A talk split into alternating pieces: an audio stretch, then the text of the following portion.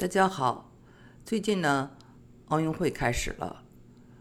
那么，我想跟大家聊一聊，在培养小孩的运动上，美国和亚洲啊，有中国，也包括一些其他国家，它的一些方式方法有什么不一样？首先呢，我呢就用高尔夫、网球和棒球这三类运动来举例。因为我的孩子都在这个学习过程中呢，我近距离的观察了他们教练的这种教法，而且呢，我们都用过很多的不同的教练，有美国的教练，有中国的教练，欧洲的教练，有南美的教练，所以呢，我呢想分享一下我的心得。主要一个最大的不同啊，我们就拿呃高尔夫和网球来说，美国呢。这个教练呢，他不是很纠正动作，至少一开始呢，他说的很少，就让孩子打球，培养兴趣。那么呢，在培养兴趣能打到球以后呢，他们很快就会鼓励你去打比赛。就是说，你本身可能还练得很一般呢，他们就让你去打比赛，这是为什么呢？因为他觉得这个实战。经验，比如说像高尔夫啊，像这个网球啊，你去都是有竞争对手嘛。高尔夫你是在呃场地里不打不同的这个呃场地嘛，他们觉得这样的实战很很有用。一个呢就是呃培养你的这个心理素质，再一个呢就是呃你在这个呃比赛过程中会慢慢的成熟起来，你会遇到各种球场。你会遇到各种情况，那么有的地方可能好几个沙坑，有的地方到处是水，那么你就有了实战经验和怎么解决问题的办法。他们就把这个比赛也当作是训练的一部分，得了奖牌而更加的愿意去练。小孩子会有一种激励。还有呢，就是可能你没有得了金牌，但是呢，你输掉了一场，但是你会想。就是跟其他的小朋友在打球的过程中呢，积累了经验，以后呃还会有更多的机会去赢。当然了，也有的小朋友呢，因为输了，从此呢就失掉了信心，或者就失去了兴趣。那这也是一个自然淘汰的过程，是他们的这样的一个看法。但是呢，我就发现啊。呃，留意到的这个教授高尔夫的中国人和韩国人水平也非常的强，而且他们的姿势可能比美国人或者美国教练更加的优美。然后我就仔细的观察，在球场上，在练习场上，他们教授孩子的时候，非常的讲究细节，量他们的步子啊，腿要分开多少，然后这个位置在哪里，这个头。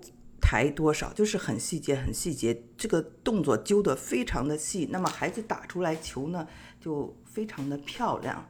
但是呢，美国的教练呢，他就认为这样教呢，一是孩子可能听不懂，第二呢，他容易烦，烦了以后呢就会失去兴趣，所以呢，他们就点到即止。这就让我想起哈，我们家小孩在小的时候学英文，老师让这个小孩根据。发音来拼字儿，那拼写呢全是错误，他们根本就不纠正。那这个也是，明明看到小孩可能出现了一些错误，他不全部纠正，只纠正一点点儿。我就在想，是不是怕打击孩子们的兴趣，或者呢让他们觉得对自己有怀疑，这样呢他打球的时候呢不够自信呢？嗯，我在想，肯定是他们有他们的原因。我看啊，就是亚洲的的这个教练在教孩子的时候，就摆弄他们半天，动作放哪儿，姿势怎么样怎么样，一定要呃做好这些姿势再打球。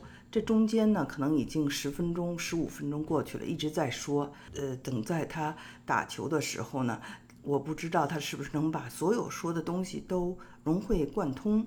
那么呢？明显就是他练的这个时间呢要少一些，他消化这些理论呢时间要多一些。嗯，就是我相信是每一个学生啊啊不一样，他们的性格不一样，他们的接受能力不一样，嗯，也没有一个好坏了。但是我作为一个成人来说，因为我也学习高尔夫，我在年轻的时候也在深圳沙河高尔夫学院，嗯，练习过。那么我是比较喜欢呃中国人的这种教法，因为对一个成年人来说呢，呃，你的这个姿势啊打的怎么样，直接呢就会影响到你的这个发挥。那么小孩子有教小孩子的一套，这个是不一样的。那么，怎么培养小孩子他们的运动潜能，确实呢也是一门学问来的。我呢就发现啊，我的这个儿子因为在国内的时候学过武术，在美国也学过武术，在国内学武术呢，他们可能就是非常揪动作，一个动作一定要做到位，可能一节课就做三个动作，让孩子们会反复的练。但是在这边呢，如果你要求太严，那么家长呢就会呃不高兴啦，就会提意见了。所以呢，老师啊、教练或者功夫我们叫师傅，就会呢把这个要求降低，尽量多教孩子们。然后他们在学习过程中还要去表演。所以呢，有时候你会看他们的表演呢，并不是非常的专业，但是小孩表演给小孩看也就糊弄过去了。但是他们的腿啊，都是那不是很直，都是很业余。但是呢，师傅就发现啊，国内的那种高标准、严要求，在这儿对小孩来说呢，就行不通啊。很多人不愿意吃这个苦，很多人呢，他们就是想让孩子。去锻炼一下，大部分人呢就是学习一下，有一个经历，有一个经验，有个爱好，不一定呢精益求精。没有就是说要把孩子往专业方面培养，所以在这样一个情况下呢，都是以玩为主。如果就是他通过这样的普及啊，比如说他的这个高尔夫、网球都非常的普及，然后在高中你可以打，然后在大学你可以打，然后。你真正的非常的有前途的，你在俱乐部也打出来了名次，打出来了分数啊，嗯，不管是网球还是这个高尔夫，他们都叫做 tournament，就各种比赛中啊，你你你积分了，慢慢你就出来了，出来了以后，那么你在学校有机会得到很多的练习，然后再走专业，他们呢是这样的呃一种培养方式。那这样的一种培养方式，我们知道谁最划算呢？那就是家里就是搞体育的人，职业搞体育的人，他们呢就非常的划算，因为他们的这个家长直接就可以教他们的孩子。那么我们也参加了几次这种 tournament，我的孩子还得了金牌。这个呢就是十岁以下的儿童的这么一个比赛。那就发现呢，呃，跟他们一起打球的小孩呢，有其中有一个小孩才五岁啊，他呢，爸爸还有爷爷都是打高尔夫的，都跟着他一块儿来。五岁他就非常老练了，非常自信了，不是很好啊，在那个果岭上会来回来回推，有的时候也打不着球，但是他非常的自信，而且呢，对这个高尔夫呢非常的熟悉，没有一点点怯场，这个呢就给我印象挺深的。打得好不好，得失心他都不在乎，就觉得自己是最棒的。打了臭球，仍然觉得是自己最棒的。这说明什么？说明他的这个心理素质已经练出来了。那么他只有五岁，这么的老练，以后总是能把球打好的。那么同样是小孩子，如果你跟他说很多，他记不住；跟他说了以后，他如果达不到你的要求，那么他也会有产生一种紧张。我就发现了，有的时候小孩子呢，他是喜欢模仿的。你跟他说太多，他还不喜欢听呢。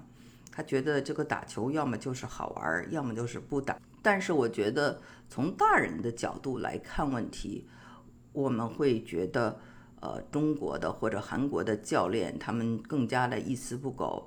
如果是我，我肯定就愿意选择这样的教练。我们在普及，然后再选拔，选拔以后呢，其实在美国呢会有一个教练荒的问题。那么就拿网球来说，呃，我们这个网球教练他是个中国人，他教初级、中级都没有问题，但他教不了他的孩子，他的孩子已经在全国排名二十几了。不但他教不了，他说整个的德州就找不到很好的教练。那么好的教练都是在加州和佛罗里达州。所以呢，这个好的教练呢是可遇不可求的。在美国呢，这样的一个体制下呢，你呢就是打球打得越好啊，你这个后面的路啊就越难走。然后呢，家长的付出也要越来越多，因为他这都是一个私人的行为，没有一个这个国家的这种支持，举全村之力的这种支持就没有。那我们看到哈，中国现在呢，击剑获得了一枚金牌，击剑教练是一位外国籍。那么现在我们看到有很多的这种呃教练都是呃外面请来的，我觉得挺好的。为什么呢？因为呃本身呢，咱们的运动员呢就有这种中国的式的培养，然后呢他又加一些呃外面的不同的这种思维或者不同的。这个模式的这种培养，两个呢综合起来就优势全有了，不是说哪一个就更胜一筹，两个要综合一下，又不是啊就是瞎玩啊瞎糊弄人，又不是要求的太严格，然后生怕犯错，像一个苦行僧一样，就达到这么一个比较又喜欢又能够专业，这个呢我觉得就是。最好的一个境界，你们说呢？我希望大家能够留言告诉我，你们喜欢什么样的这种培养方式？谢谢。